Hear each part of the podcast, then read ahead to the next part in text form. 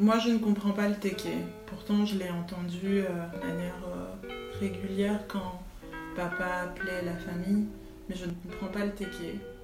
Pour autant, on pouvait sentir l'émotion dans les chants de la troupe. C'était des chants à notre louange en fait. Bienvenue sur Backs to Congo, le podcast qui vous fait entendre les voix des personnes qui ont marqué mon voyage de trois semaines au Congo-Brazzaville. Donc les manchemé, c'est une musique traditionnelle du peuple teke.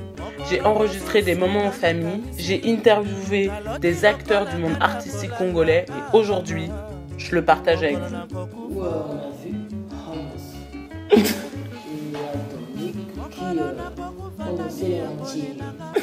Je vous emmène encore une fois à la Rumbamu pour la cérémonie des Mansieme, une cérémonie traditionnelle teke qui s'est tenue juste après l'entretien avec mes grands-parents. Épisodes 9 et 10, toujours disponibles sur SoundCloud. En l'honneur de Dominique, l'aîné de mes grandes sœurs, et de Hannes, son compagnon, qui, vous l'entendrez dans sa voix, est nous. Je ne vous en dis pas plus et vous laisse avec eux, qui assureront les voix off de cet épisode.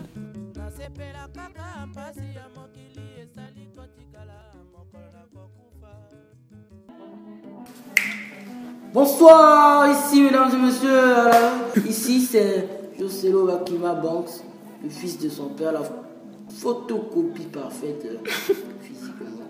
La voix que vous venez d'entendre, c'est celle de Joseph, mon petit frère de 16 ans, qui a un grand avenir dans le divertissement, au Congo ou ailleurs d'ailleurs. Ça, c'est assuré. Donc euh, on va parler de comment s'est passée de numéro 80 rue Mamou à Ouidé, où euh, on a vu Hannes et euh, Dominique qui euh, ont dansé les entiers. Au départ, euh, on pensait que ça serait juste euh, une petite réunion, un petit repas de famille. Et puis on a reçu un appel de papa qui nous a dit que jamais son père n'avait fait ce que, pour lui, ce qu'il s'apprêtait de faire pour nous. Ça nous a mis la puce à l'oreille quand même.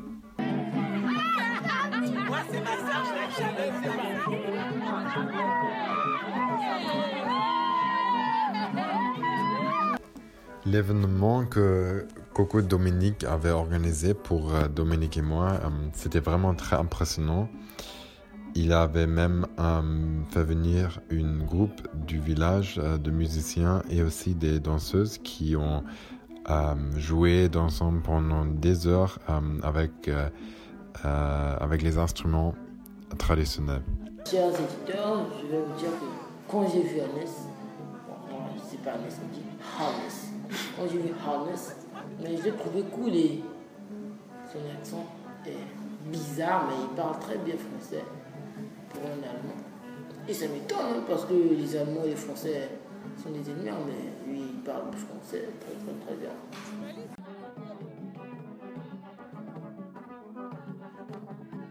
Non, en tout cas, c'était un accueil vraiment très chaleureux avec, euh, euh, je pense, toute la famille avait cuisiné toute la journée pour nous.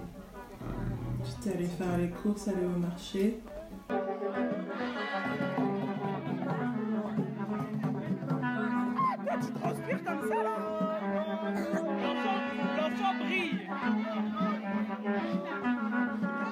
Et donc euh, vers 15h arrive un groupe de, je sais pas, je une quinzaine de personnes, des danseuses, des chanteurs, euh, des musiciens qui s'installent et qui commencent à, faire de la musique.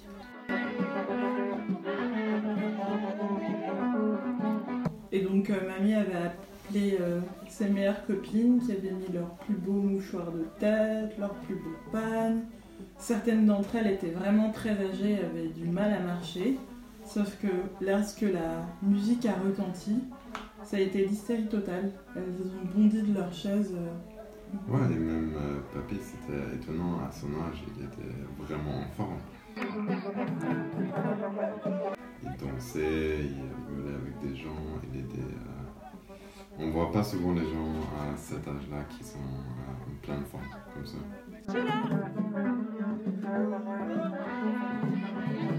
Et nous, on était assis dans un coin, on écoutait la musique, et puis d'un coup, je vois papy se lever de sa chaise et je me dis, bon, il se lève, il va peut-être saluer quelqu'un. Et il commence à danser, et là, j'ai été prise d'une émotion soudaine. Je, je sais pas, je m'attendais tellement pas à le voir danser.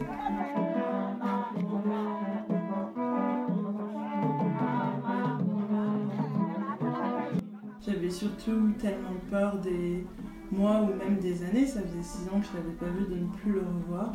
Et de voir que non seulement j'avais eu la chance de pouvoir euh, le voir une fois de plus, mais en plus qu'il dansait pour nous.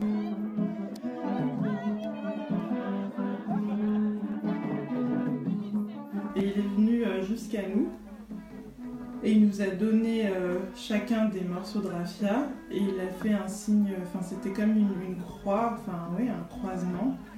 On ne savait pas trop ce que ça voulait dire, on a demandé plus tard et c'était le signe de l'union. Et le raffia c'est le symbole de la longévité, donc euh, c'était une manière euh, ouais, d'approuver notre, notre couple et de souhaiter ouais, de la longévité. Quoi. Donc c'était vraiment un moment très fort.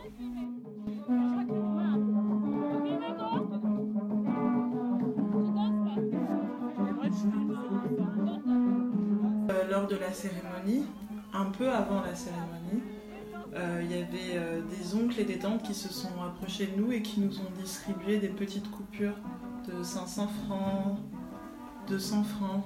Et au départ, on n'avait pas bien compris pourquoi est-ce qu'on nous remplissait les poches comme ça de manière gratuite. On a fini par comprendre parce que au fur et à mesure, tout le monde venait danser autour de nous et la tradition veut qu'on appose un billet sur le front de la personne qui danse pour toi et qu'une fois qu'on l'a apposé sur le front, on mette le billet dans une corbeille qui est destinée à, au groupe, je pense, à la troupe. Ça stylé, non Toi, t'as pas. Oh. Attends, au Congo, c'est jamais fini, toi aussi. Là. Ça se voit que c'était important pour, pour lui. Et, euh, et, et aussi, oui, oui c'était, c'était, c'était un grand événement.